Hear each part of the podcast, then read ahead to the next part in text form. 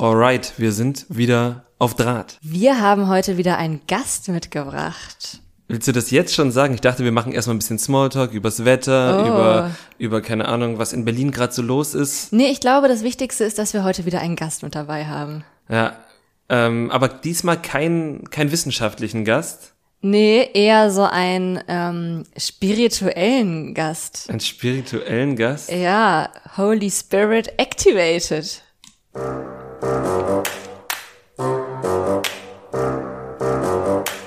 Trash Couple, euer Reality-TV-Podcast von Domescu und Nicole.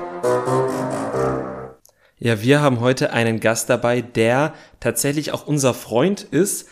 Den haben wir aber nicht nur dabei, damit ihr auch seht, dass wir nette Menschen sind, obwohl wir vielleicht manchmal fiese Sachen sagen, so wie Martin und Kevin nur deshalb Freunde zu haben scheinen, sondern wir haben ihn dabei, weil wir einfach gerne mit ihm reden.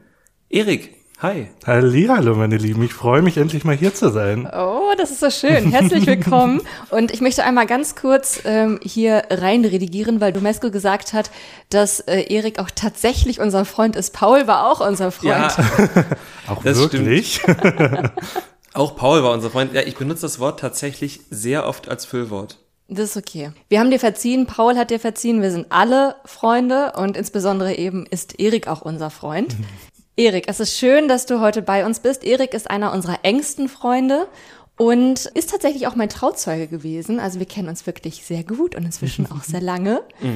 Und wir wollten Erik unbedingt dabei haben, wenn wir über die Charming Boys reden. Ja, wir haben ja schon eine kleine Folge gemacht nach Folge 5 und jetzt ist das große Finale und wir haben uns gedacht, ja, da machen wir noch eine Folge. Ja, was wäre besser, als die Folge zusammen mit einem Freund aufzunehmen, der dort auch geguckt hat? Genau. Richtig. Erik, du hast jetzt auch alle zehn Folgen, also neun Folgen Charming Boys plus Wiedersehensfolge geguckt, genauso wie wir. Wie vertraut bist du denn mit dieser ganzen Charming-Welt? Ich muss jetzt meiner Schande zugeben, dass Trash TV nicht meine allererste äh, Fernsehoption normalerweise ist. Umso mehr bin ich aber als Zwangsouting in diesem Podcast selber Schulermann ähm, immer sehr angefixt von diesen Formaten. Ähm, hab die erste Folge, äh, erste Staffel Prince Charming sehr intensiv geschaut. War das die mit Nicolas Puschmann? Genau. Und den hast du doch auch letztens getroffen, Ja, oder? deswegen, ich bin, ich bin ein Fangirl, auch ähm, wenn es, glaube ich, Kontroversen um ihn gab, mit denen ich mich aber nicht beschäftige, um meine, um meine Weltsicht nicht zu verklären. Aber ähm, prinzipiell ist es so genau, das war mit Nikolaus Puschmann, das war quasi die erste, also damals war das ja noch was ganz Besonderes. Wow, wir machen das, ne? Es gibt einen männlichen, schwulen Bachelor. So. Ja. Genau. Gewonnen hatte damals ja unser Kollege, wenn wir so wollen, äh, Lars Töns Feuerborn. Warum ist das unser Kollege? Macht er auch einen Podcast? Der ist damals schon Podcaster gewesen. Ich glaube, Schwanz und Ehrlich hieß sein Podcast oder so ähnlich. Ja. Und inzwischen ist er der Nachfolger von Max Richard Lessmann bei Niemand muss ein Promi sein und macht den mit Elena Gruschka.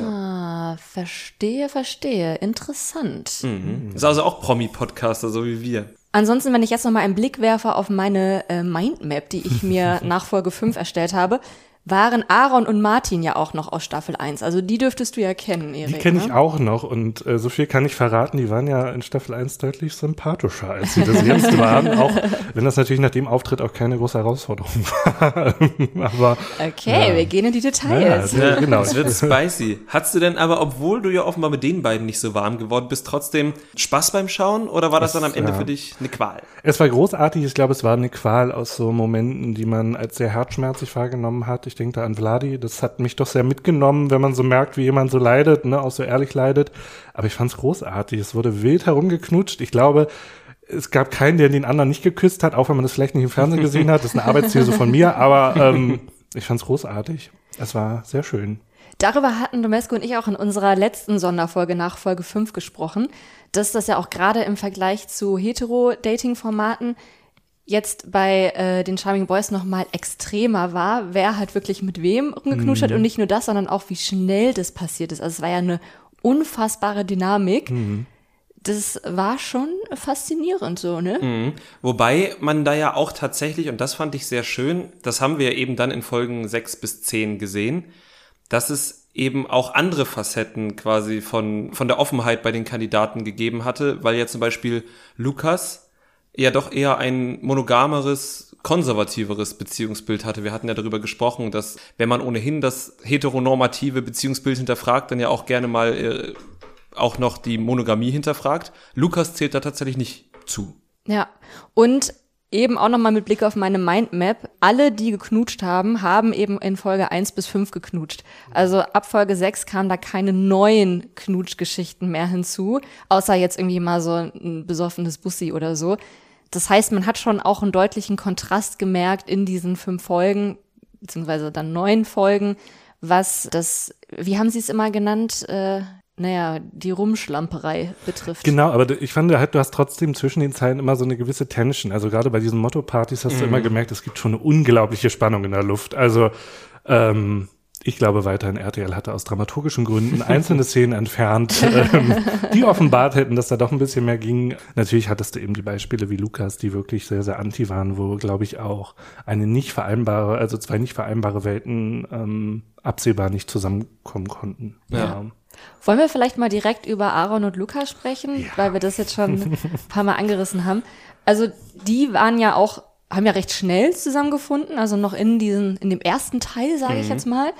Und waren ja auch erst so ganz cute, ne, haben sich ganz süß kennengelernt. Das wurde ja auch sehr schnell irgendwie intimer und so.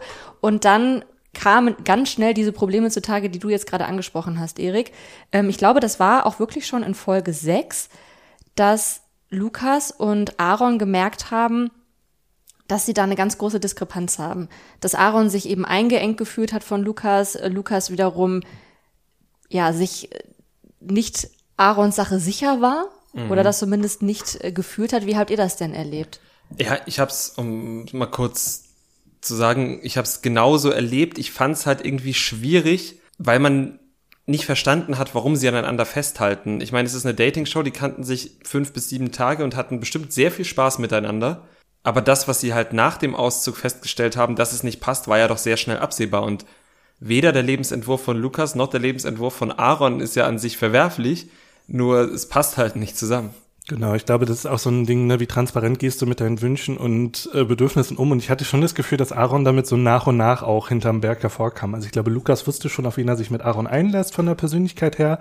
Ich dachte auch am Anfang, boah, Lukas, der ist doch so blauäugig und so mhm. doof. Ich habe, das hat sich im Verlauf schon gewandelt. Also der kam mir schon sehr reflektiert rüber am Ende.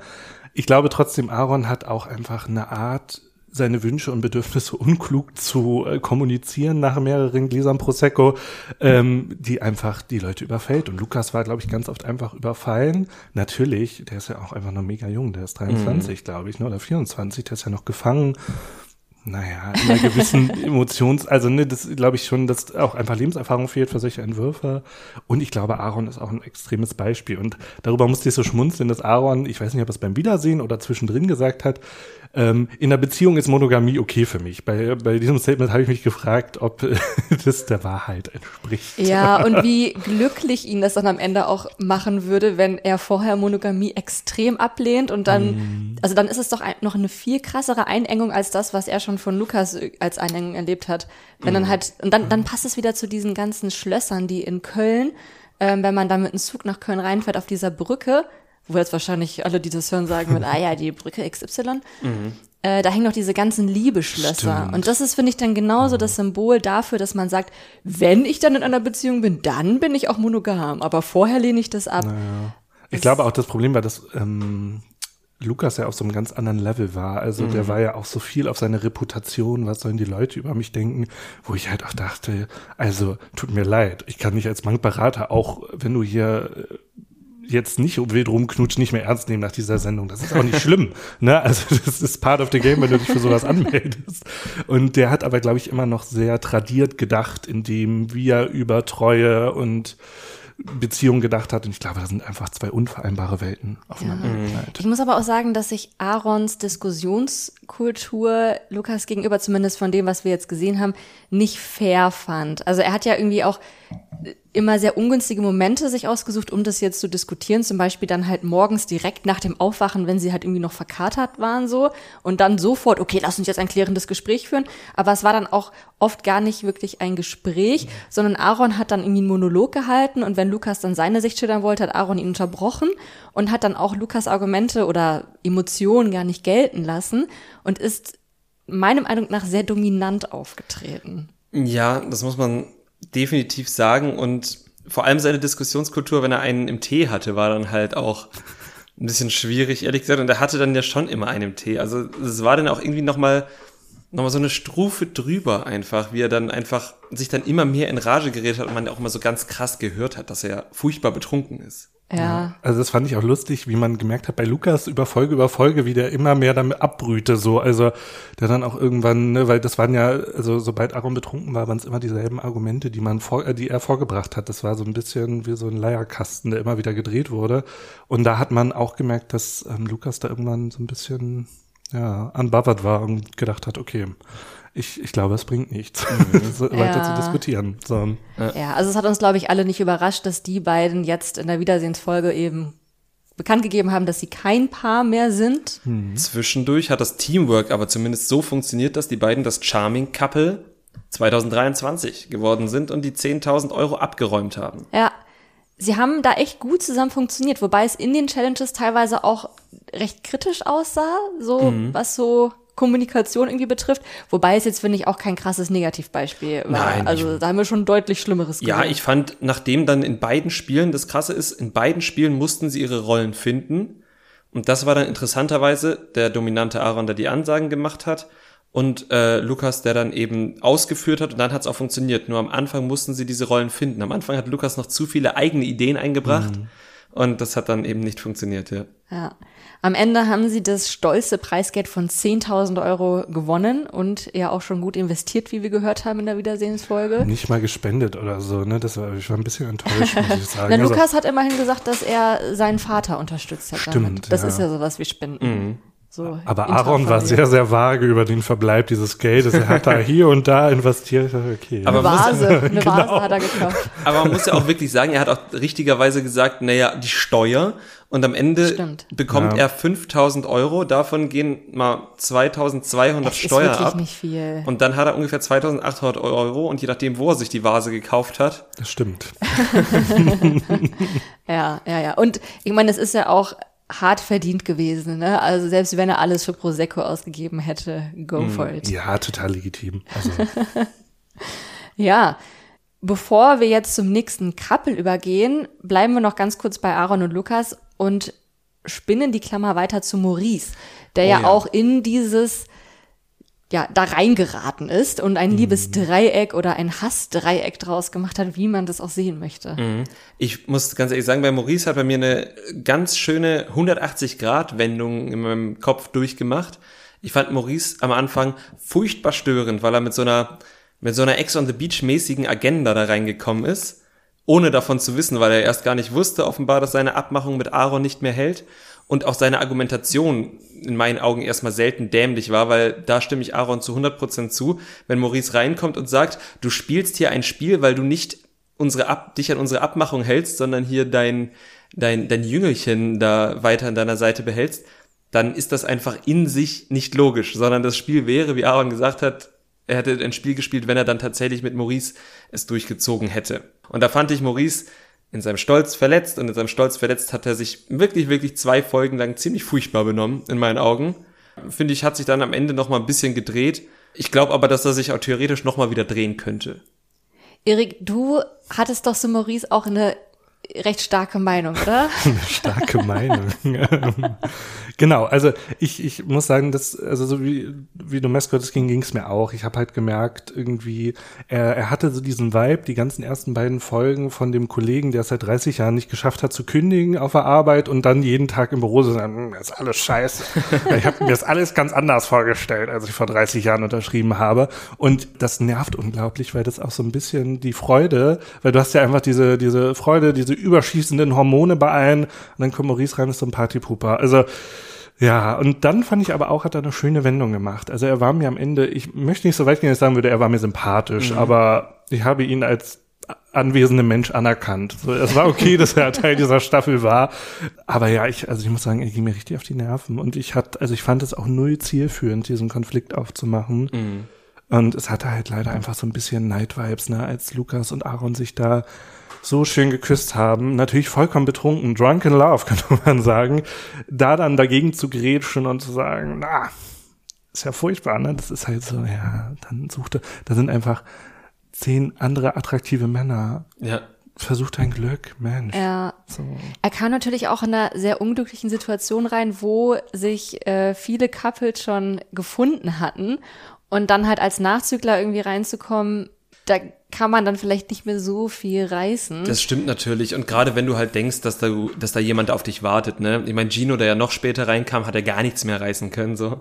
Ja, der war ähm, schnell wieder weg. Ne? Der war nur kurz da, hat seine neue Nase gezeigt, die ihn witzigerweise noch nasaler hat klingen lassen als ja. vorher, was also glaube ich gar nicht so selten ist nach so Nasen. Echt, aber ich dachte, man, also ich dachte immer, man geht dahin und sagt, oh, ich habe eine schiefe Nasenscheidewand, Herr Doktor, äh, können Sie mir die bitte begradigen und dabei noch den Höcker wegmachen und danach atmet man freier. Aber bei ihm offenbar nicht. Und bei Kate war das doch auch nicht so. Ja, gut. Okay. Aber ich kenne mich auch wirklich nicht aus mit Nasen-OPs. Also das ist jetzt hier äh, ja, dünnes Eis. Ganz also, dünnes Eis. Also wenn ihr plastische ChirurgInnen seid, ich glaube, wir haben letztens schon mal was an plastische ChirurgInnen. Egal. Dann schreibt uns doch bitte bei Instagram. Dort heißen wir unterstrich Trashcouple unterstrich und freuen uns über eure Zuschriften oder aber einfach über ein nettes Follow. Das wäre vorzüglich. Jetzt haben wir ganz viel darüber geredet, wie kacke Maurice am Anfang war, als er eingezogen ist. Jetzt müssen wir natürlich auch noch darüber reden, wie sich das denn jetzt überhaupt gewendet hat und ob es sich gewendet hat. Also Domescu, du hast schon gesagt, für dich hat sich das Bild gewendet. Mhm. Wie sieht das für dich aus, Erik? Ja, partiell. Also ich, ich glaube halt, als klar war, dass es diese Zweckgemeinschaft gibt zwischen Vladi und ihm, da war es schon besser für mich, weil er dann, glaube ich, wieder ein Fokusziel hatte und ja, sein Groll einfach hinter sich lassen konnte, der ja sowieso unproduktiv war. Also der zu nichts geführt hat und in meiner romantischen Vorstellung hat er sich vielleicht noch die Hoffnung gemacht, mit Vladi ein Paar zu werden. Mhm. Und es hat leider nicht geklappt. Aber naja. Maurice hatte ja auch einmal zu Aaron gesagt, und in dem Moment fand ich es lächerlich, dass er ähm, so ein Fan von Gerechtigkeit ist und hatte das da irgendwie als Argument verwendet, warum er jetzt sich für Lukas einsetzt. Ja, das ist mhm, klar. Ja. Aber ich glaube, an sich ist da schon was dran, dass er ein Fan von Gerechtigkeit ist und dass vielleicht das auch Teil dieses positiven Twists für ihn war, dass er gesehen hat, wie ungerecht Philipp und äh, Nick behandelt wurden und sich dann ja auch mit denen zusammengetan hat. Also wahrscheinlich spielen da auch noch ganz viele andere Dynamiken ja. mit drin, weil es gab ja eh diese Gruppenbildung und so. Aber er hat die ja auch wirklich gut verteidigt und das wirkte auch wie eine sehr authentische Freundschaft dann am Ende. Ja, für mich war das auf jeden Fall äh, Maurices äh, Redemption tatsächlich. Also das war für mich der Moment, wo ich gesagt habe, okay, da ist er einfach aus welchen Gründen auch immer ziemlich stabil unterwegs, was das angeht. Auch, dass er da Kevin dann einfach mal so so mit so einem vagen Hinweis voll hat ins Leere laufen lassen. Das fand ich grandios. Das fand ich wirklich gut. Also das ja. war meine liebste Stimmt. Intrige in diesem Ganzen, wobei die Intrige ja auch nicht von ihm ausging, sondern von Kevin und er hat ihn halt einfach mit den gleichen Mitteln geschlagen. Das fand ich auch so faszinierend. Ich habe das nämlich gar nicht kapiert im ersten Moment, dass die sich ja gar nicht entscheiden müssen. Und mhm. dann dachte ich, ja, smart. Also ja, das stimmt. Das war natürlich schon, mhm. schon ein großer Moment von ihm. Da hat er viel Größe bewiesen. Auch wenn das Drama danach natürlich auch köstlich war. Also ja. auch dafür hat es sich gelohnt. Nicht nur für die gute Tat, sondern auch das Drama danach. Ja, und Maurice ist ja dann auch ein Antagonist, wenn man ihn jetzt mal so nennen will, der auf Augenhöhe mit Kevin ist. Und ja. ich glaube, genau das hat es gebraucht. Und vielleicht wäre es für uns auch alle noch besser gewesen, wenn Maurice früher eingezogen wäre, weil ich glaube, dass er sich auch einfach schon aus Spaß an der Freude immer gegen. Kevin gestellt hätte. Und das hätte vielleicht auch in anderen Situationen von Vorteil sein können. Zum Beispiel, als die Geschichte mit Basti war, wenn ihr euch daran erinnert. Ich meine, da hatten wir schon in der letzten Sonderfolge drüber geredet, dass Basti da sehr unglücklich behandelt wurde, vor allem von Kevin. Und da ja auch es ein bisschen gedauert hat, bis Leute dann Basti Rückhalt gegeben haben. Und da mhm. war ja auch Vladi dann ganz vorne mit dabei. Genau. Und auch Aaron tatsächlich, den ja. hatten wir da. Ja. Genau, bei dieser Nick Phillip-Geschichte, die ähm, von Kevin und Martin ja sehr unfair behandelt wurden, war Aaron jetzt kein Fähnchen im Wind, aber also irgendwie hatte ich immer das Gefühl, der betrunkene Aaron, der schießt da voll mit mhm. und ist voll mit dabei. Und dann der nüchterne Aaron ist dann der, der wieder einlenkt und wieder sagt, okay, das war jetzt genug der Gemeinheiten und jetzt lasst doch mal gut sein, jetzt bleibt doch mal bei euch und es nervt und so. Also es war halt mhm. nicht so verlässlich. Mhm. Das stimmt. Ja, Lukas war da tatsächlich das Fähnchen im Wind, das dann immer komplett gesagt hat, was Martin und ja. Kevin gesagt mhm. haben, tatsächlich. Und Aaron wollte dann halt einfach keinen Stress mit seinen drei oder zwei Schwestern und seinem, ja. seinem, seinem Freund im Haus. Ne? Ja. Dann kommen wir doch mal zu Philipp und Nick, oder? Oder habt ihr noch irgendwie was zu Aaron, Lukas, Maurice, zu dem Dreieck zu sagen? Auch zu Gino habe ich nichts mehr. ja, okay. Ich auch nicht. Also ich möchte nur sagen, ich fand Ginos Einstellung sehr sportlich, einfach reinzugehen und zu sagen, ich bin nur für den Spaß hier. Also der hat ja schon von vornherein für sich gesagt. Ja. Ja. Jan Mike ja auch mehr oder weniger. Also das fand ich auch sehr sympathisch. Ja, stimmt. Jan Mike, der wurde ja auch rausgekickt von Gino. Und dann ist ja Leon gegangen, weil Jan Mike gehen Stimmt. musste. Für alle Ex on the Beach äh, GuckerInnen hier, die uns zuhören, das wäre vielleicht ein Move gewesen, der Yasin ganz gut gestanden hätte, Ja. aber wir wollen jetzt mal nicht zu weit ausholen. Weder Jan Mike noch Leon haben bei mir einen Eindruck hinterlassen, muss ich sagen. Also ich kam, die, die sind nicht so aufge, die kamen ja auch erst recht spät, ne? Ja, genau. Also beide haben bei mir überhaupt keinen Eindruck hinterlassen, ehrlich gesagt. Also Jan Mike wusste man ja, dass das der aus der einen Prince Charming Staffel gewesen ist. Ja, oh, ist doch okay. Der, der eine aus der einen Prince Charming Genau. Ja, das war jetzt, das war jetzt sehr spezifisch. Nein, also es gab ja 16 Männer und es gibt eben manche, die davon nicht so viele Geschichte erzählen. Es gab sogar 17. 17. Vielleicht habe ich mich auch wieder verzählt, aber ich habe mir 17 aufgeschrieben. Dann glaube ich dir das einfach mal. Ja. Kommen wir zu Nick und Philipp. Über Philipp haben wir auch schon ganz viel in der Sonderfolge geredet. Der hat es nicht so leicht, dadurch, dass er erstmal Everybody's Darling war. Alle standen zuerst auf ihn und er ist meinem Empfinden nach da auch ganz gut mit umgegangen, weil er erstmal jedem die Chance geben wollte, jeden kennengelernt hat. Er hat dann vielleicht den Fehler unwissentlich begangen, dass er sich zu Beginn ein bisschen auf Martin eingelassen hat, wobei es bei den beiden ja nicht mal zum Kuss kam. Ich wollte gerade sagen, ich glaube, Philipp hatte auch gesagt, wir können das nicht nachprüfen. Erik hat ja dazu eine ge- eigene Theorie, wer so wen geküsst hat. Aber äh, zumindest was Philipp gesagt hat, was wir gesehen haben, hat er, glaube ich, auch tatsächlich nur mit Nick geknutscht. Also Ja. ist ja, also Nee, er hat äh, mit Aaron doch noch ganz am Anfang im Pool geknutscht, wo er dann noch so in den Pool ich gekotzt glaube, hat. haben die da geknutscht oder haben sie da nur Bier getrunken und dann hat er gekotzt? Ich glaube, die, zumindest so ein Bussi oder sowas war dabei, glaube Ja, ich. Oder? Bussi, Weißt ja, du das glaube ich noch? auch, ja. Okay, aber Bussi. Also bei allem, Ja. was da so passiert ist in diesen neuen Ja. Folgen. Außerdem gab es ja auch diese kurze Bussi-Situation, wo ich, ich weiß gar nicht mehr, welcher Paarkonstellation das war. Wo, Ich glaube, das war auch Aaron nochmal. Ah. Ja, ja, da das war auch. Aaron, die ja dann auch so eskalativ war. Also ich Ja. wollte gerade sagen, ich möchte die Kraft eines Bussis nicht herunter. Ja, aus Lukas Sicht. Ja, aber also ja, ich glaube, wir sind uns alle einig, dass Philipp jetzt nicht der freiliebigste war. Das Wort gibt es nicht, ne? Aber Nee. ihr wisst, was ich meine. Also der, der am meisten irgendwie rumgeknutscht hat. Als Nick dann reinkam, war es bei den beiden ja auch wirklich eine Love Story, wie sie im Buche steht. Sie haben sehr schnell zueinander gefunden, waren sehr schnell verknallt, hatten den ästhetischsten Sex, den ich je im Dating-Reality-TV jemals gesehen habe. Verrückt. Oder was die in dieser Dusche, in, diese, in dieser Charming Suite gemacht haben, dachte ich, wow. Ja. Und auch danach noch im Bett. Also das war Ja. wirklich Ja.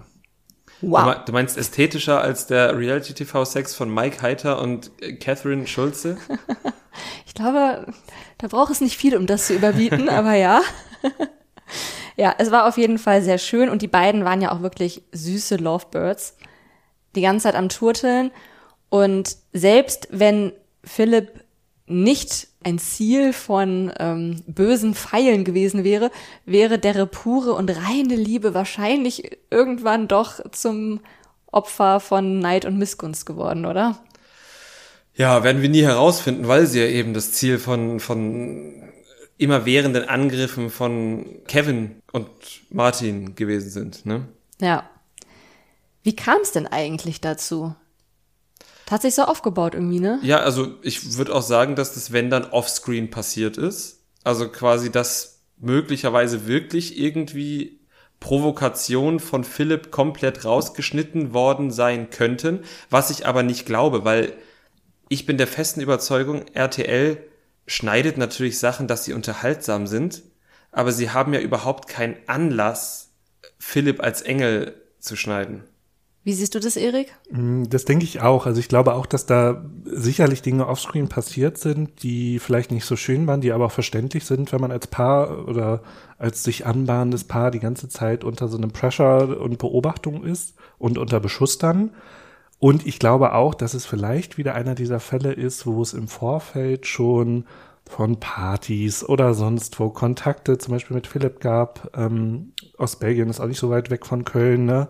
dass man da vielleicht schon irgendwelche Vorgeschichten hat, die allen zu unangenehm waren, um sie auf den Tisch zu packen, aber sie Grund genug waren zum Schießen. Und es wirkte ja irgendwann wirklich einfach so ein bisschen verbittert. Mhm. Was mich dabei tatsächlich immer stutzig gemacht hat, waren das so Paare wie Basti ähm, und Rudi da auch mitgemacht haben teilweise und dem zugestimmt haben. Also ich dachte so, hm, vielleicht gibt's ja wirklich was. Das ist halt, das bleibt offen. Ne? Das mhm. Ja, wobei Rudi mir auch einmal aufgefallen ist, dass er halt wirklich gesagt hat, das reicht, jetzt hört jetzt auf mit den Sachen unter der Gürtellinie. Also ich glaube, es gab auch schon immer mal wieder von den anderen so Stoppschilder, also Aaron hatten wir auch schon erwähnt, mhm. dass sie gesagt haben, ey, ist jetzt auch mal gut.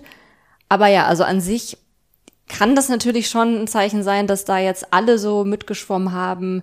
Auf der anderen Seite sind das ja auch wieder so ganz typische, ich nehme jetzt mal das böse Wort in den Mund, Mobbing-Dynamiken, mhm. ähm, dass dann halt so eine Gruppe eben mitschwimmt, vielleicht auch damit sie nicht selber in Schussfeld geraten oder weil es einfach angenehmer ist, weil sie glauben, dass es jetzt weniger Stress da einfach mitzumachen und trotzdem eine gute Zeit zu haben, als sich jetzt irgendwie auf die andere Seite zu schlagen. Ja. Und das ist ja auch alles immer eine Interpretations- und Framing-Frage. Wir haben da auch wieder Dynamiken gesehen, die wir schon in anderen Formaten gesehen haben, dass dann eben Nick und Philipp ausgegrenzt werden.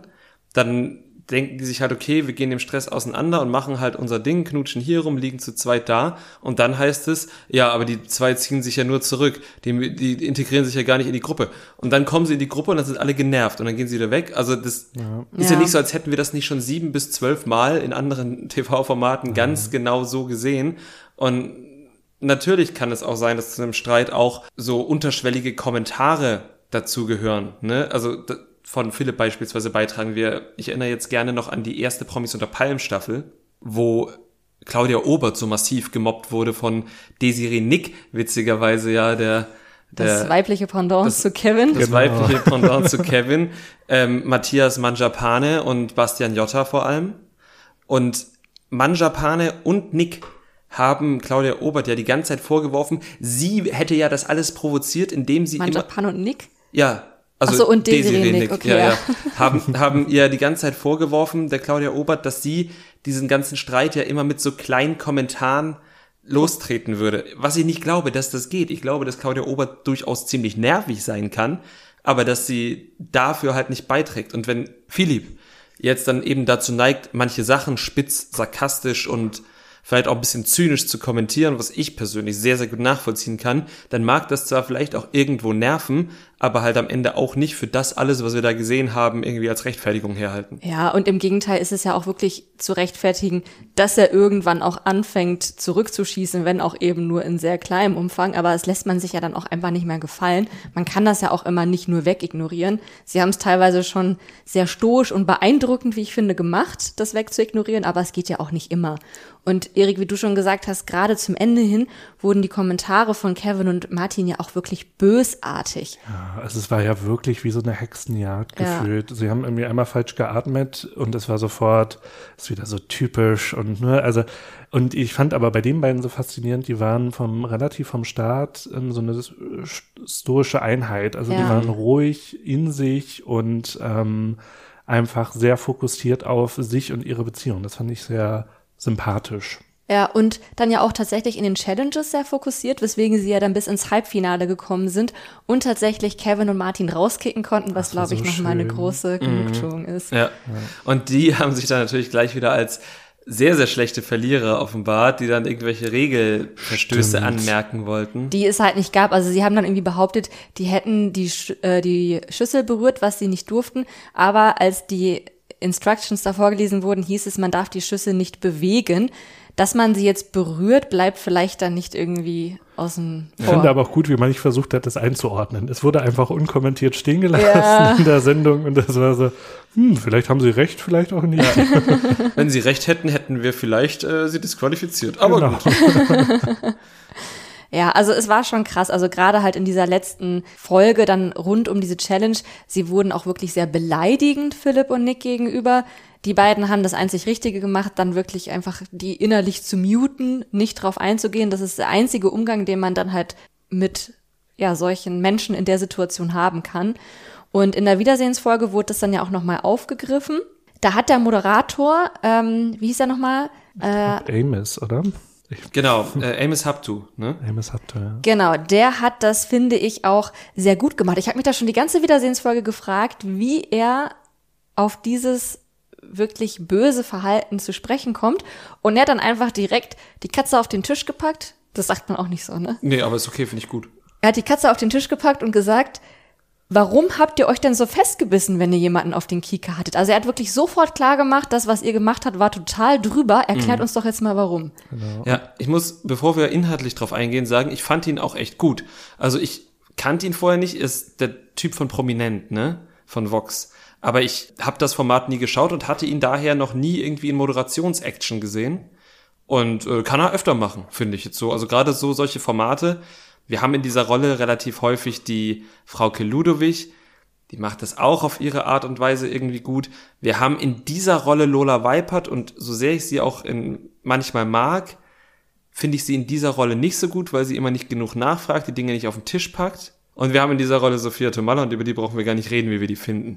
Aber, also vielleicht sollte, Falls euch das interessiert, wie wir sie finden, hört in unseren regulären Podcast, äh, in unsere regulären Podcast-Folgen rein, da reden wir gerade über Are You the One, was nämlich Sophia Tomala moderiert. ja, genau. Also, ihn würde ich tats tatsächlich gerne noch ein bisschen öfter sehen.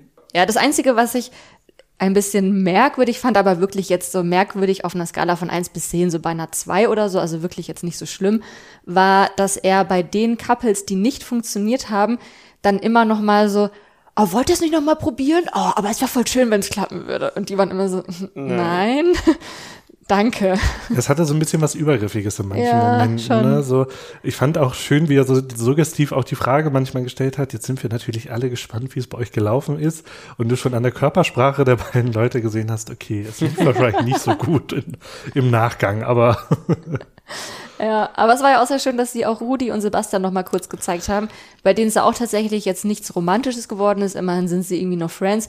Und der kurze Videoausschnitt wirkte ja auch jetzt ganz versöhnlich so. Ja. Darf ich noch meine Lieblings, also wir reden da bestimmt noch drüber, aber jetzt, wo wir gerade bei Rudi und Sebastian sind, können wir bitte über das Viertelfinale reden, wo die beiden dann am Ende ausgeschieden sind?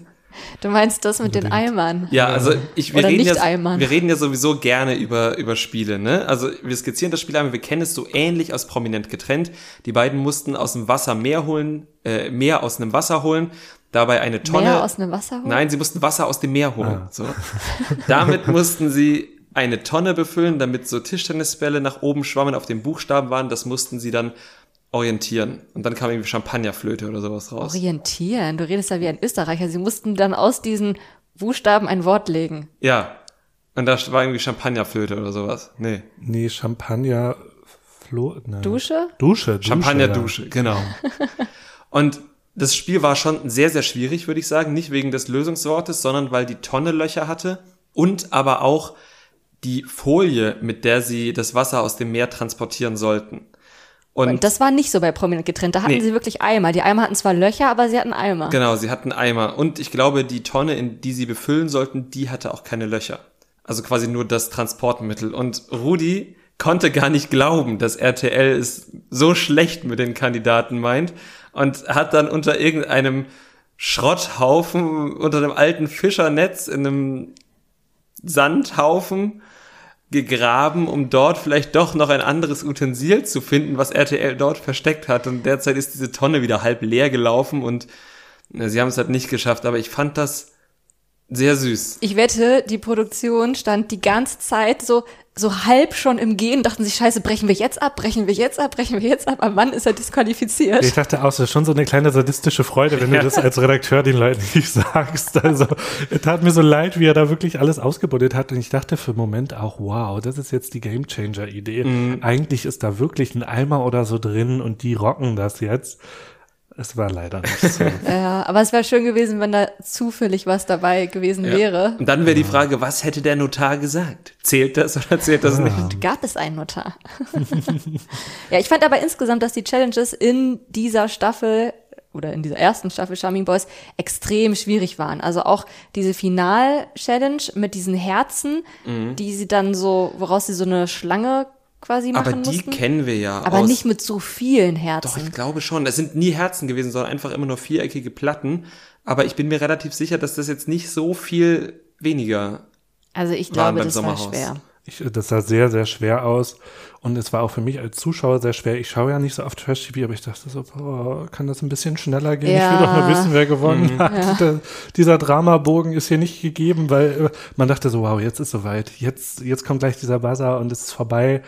Ja, dann fällt der ganze Bums wieder runter. Also Ja, insgesamt war die neunte Folge, das war ja die Halbfinal- und Finalfolge, finde ich, hat sich sehr gezogen. Auch diese Vorbereitungszeit auf die Challenges, wo dann alle immer nur ihre Kampfansagen gemacht haben, war mir zu lang. Dann die Challenges selbst fand ich auch, das war ein bisschen zu lang gezogen.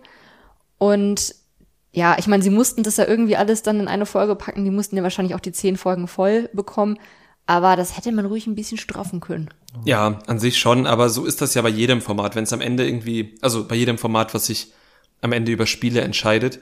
Ich erinnere nur an, die, an das Finale immer vom Dschungelcamp, wo dann alle zu einer Dschungelprüfung antreten. Dann kommt da Sonja und Daniel, hätte ich jetzt beinahe gesagt. Der neue halt Kai.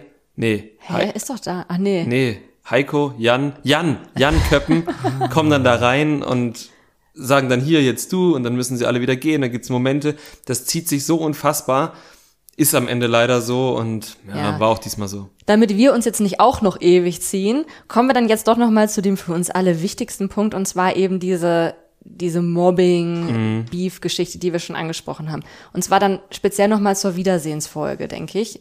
Das sollten wir schon noch mal besprechen. Wie habt ihr denn jetzt Martin und Kevins Reaktion darauf erlebt, dass sie eben auf dieses Fehlverhalten angesprochen wurden?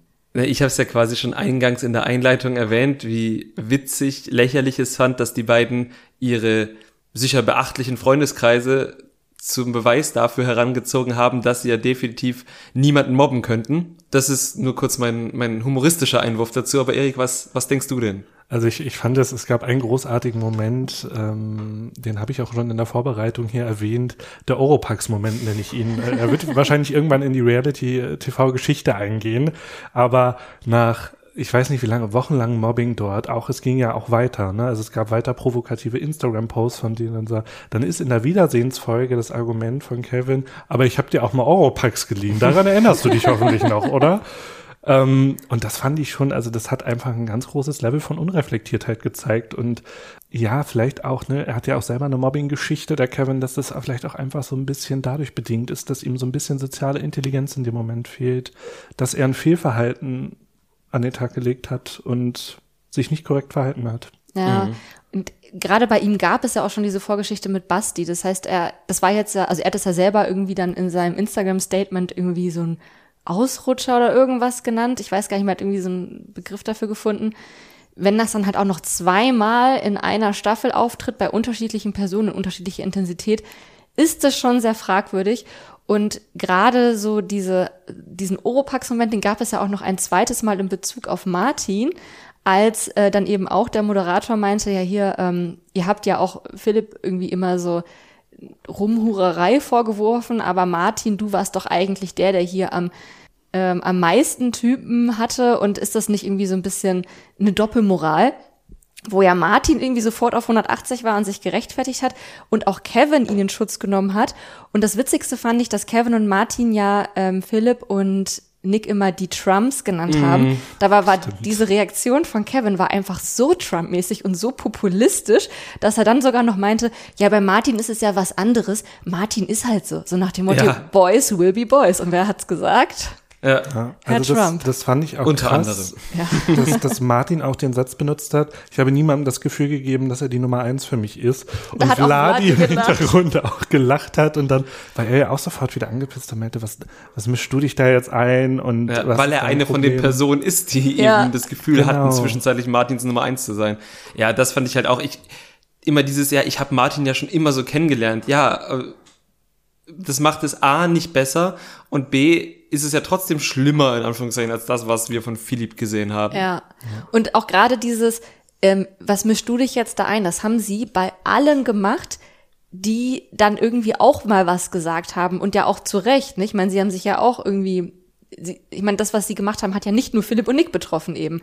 Und äh, das haben sie dann auch, ich weiß gar nicht mehr, Bei Maurice haben sie es auch gemacht, bei Vladi auf jeden Fall, bei Mhm. Nick haben sie es auch gemacht. Also auch da war es halt so dieses Trumpsche Dominanzverhalten, was die beiden an den Tag gelegt haben und halt nicht Philipp und Nick, die das ja auch einfach sehr, auch da wieder sehr stoisch und ich finde sehr authentisch und ruhig ähm, damit umgegangen sind. Mhm. Ich wollte es gerade sagen, also klar, es kann immer sein, dass das alles ganz, ganz schlimm geschnitten ist, aber allein von der Persönlichkeitsstruktur haben ja Nick und Philipp eher dieses Stoische, was du jetzt gesagt hast. Und deshalb kann ich mir bei beiden schon vorstellen, dass die vielleicht mal so unterschwellig so ein, so ein, so ein Kommentar und der mag möglicherweise auch fies sein. Ja? Also wenn man es mal ganz übel nimmt, dann kann ich mir bei denen vorstellen, dass die wirklich so kleine Stiche setzen. Aber das ist ja nicht gerade typisch Trump, sondern das ist dieses Lautsprecher, die Leute überfahren, die Leute überreden, sich in der Stimme überschlagen und immer weiter, immer weiter, immer weiter zu machen, auch wenn die anderen reden, weiterzureden, sie zu unterbrechen. Und das ist ja tatsächlich genau das, was vor allem Kevin, aber auch Martin halt gemacht haben. Deshalb fand ich diesen Vorwurf schon in der Show immer so quatschig, weil, ja klar, wir wissen alle, wer Donald Trump ist, aber wir wissen doch auch alle, wie er sich benimmt. Und wir wissen auch alle, Trump sollte als Beleidigung gemeint sein, aber wir wissen doch ja, wie das gemeint ist. Ne? Und Ja. Das fand ich halt auch, die beiden haben damit in ganz vielen Momenten einfach offenbart, dass sie nicht die hellsten Kerze auf der Torte sind. Und das war für die beiden auch super entlarvend und irgendwie auch traurig, weil du gemerkt hast, dass sie aus so einer Verletztheit gehandelt haben. Ich glaube, auch Kevin hätte sich vielleicht gewünscht, dass jemand sich für ihn interessiert. Genauso Martin, der ja auch sehr schnell bereut hat, immer wieder Leute so vom Kopf gestoßen zu haben durch Ja. seine Art.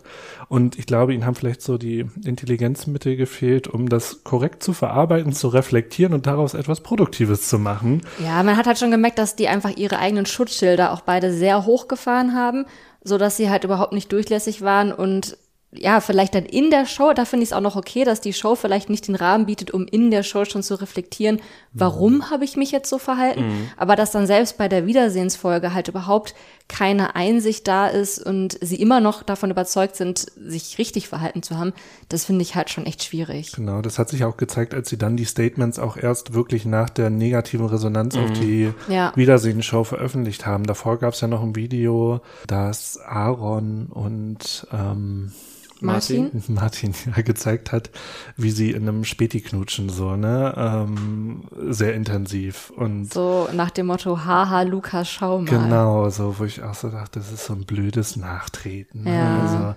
Also, gerade wenn Aaron in der Wiedersehen-Show sagt, ich habe da immer noch ein ein Gefühl, was, was gut ist zu Lukas, dann mache ich nicht sowas. Ja. Aber damit wir jetzt die Folge auch nicht mit so einem negativen Gefühl beenden, kommen wir doch noch einmal zum Schluss darauf zu sprechen, wer denn jetzt unser Liebling aus der gesamten Staffel war. Domesco, möchtest du anfangen? ich weiß nicht, ob ich so einen Liebling habe. Ist schwierig, aber natürlich wird es wahrscheinlich einer aus diesem Dream Couple von, von uns sein. Ich glaube, und dann ist es äh, Philipp in meinen Augen. Weil du gern so aussehen würdest wie er? Äh, ja, ich finde den schon, schon einen sehr attraktiven Mann, muss ich sagen. Ich würde schon gern aussehen wie er. Aber er hatte tatsächlich auch so ein bisschen so den Schalk im Nacken. Also, weißt du, also wenn ich mich jetzt entscheiden muss, weil irgendwie fand ich die beiden so super, Nick und Philipp, ist mir Philipp einfach näher von, von, ja, von seiner Schalk im Nackenhaftigkeit. Erik, wie siehst du das? Wer ist dein Liebling? Mein allergrößter Liebling war der Rudi. Nicht nur, äh, weil der so schön und süß aussah, sondern auch, also der Matching-Moment war, als er einfach in diesem Match aufgegeben hat. Da habe ich mich gesehen. Da dachte ich, das hätte ich genauso gemacht. Ich hätte einfach gesagt, wisst ihr was? Ich hab das Wasser doch alleine hier rüber. Ich bin raus. Das ist mir nicht 10.000 Euro wert. Ich fand ihn aber einfach sehr nett. Der ist nicht so negativ aufgefallen. Und äh, den würde ich auch mal auf einen Kaffee einladen. Und du, wen hattest du als Favoriten? Mein absoluter Favorit, unanfechtbar, ist Vladi. Ich finde den so super. Ich finde ihn richtig authentisch. Also allein schon durch den Bildschirm, durch die Mattscheibe, wirkt er wie so ein sehr ehrlicher Mensch, der auch seine Gefühle wirklich auf der Zunge trägt. Trotzdem jetzt aber auch reflektiert und nicht irgendwie nur impulsiv ist oder so. Ich finde, er ist mit allen dort fair umgegangen. Er hat halt die Stimme erhoben für andere, die benachteiligt wurden.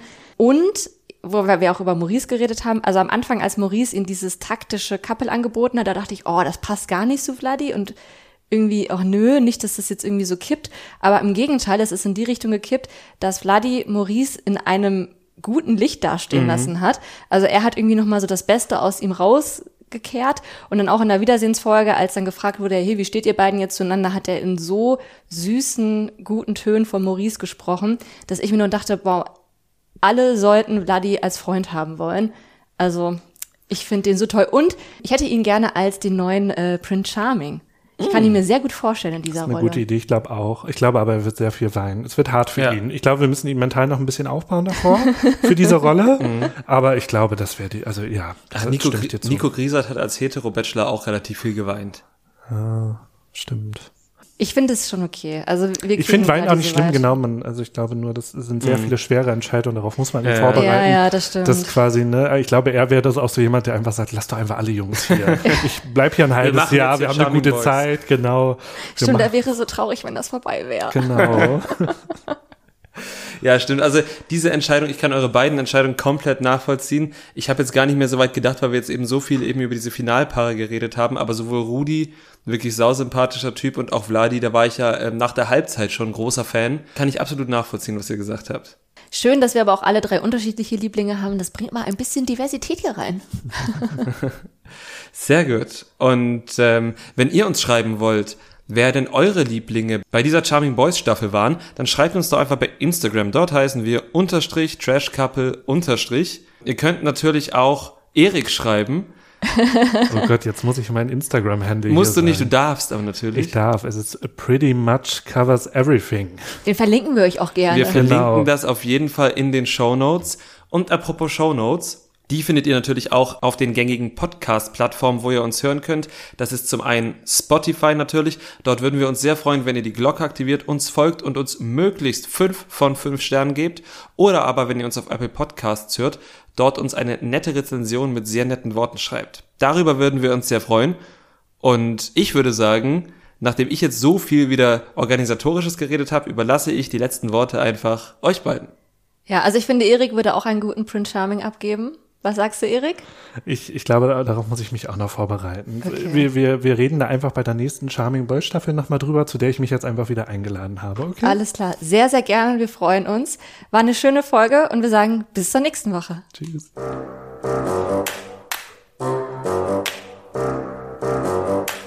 Trash Couple, euer Reality TV Podcast von Domescu und Nicole.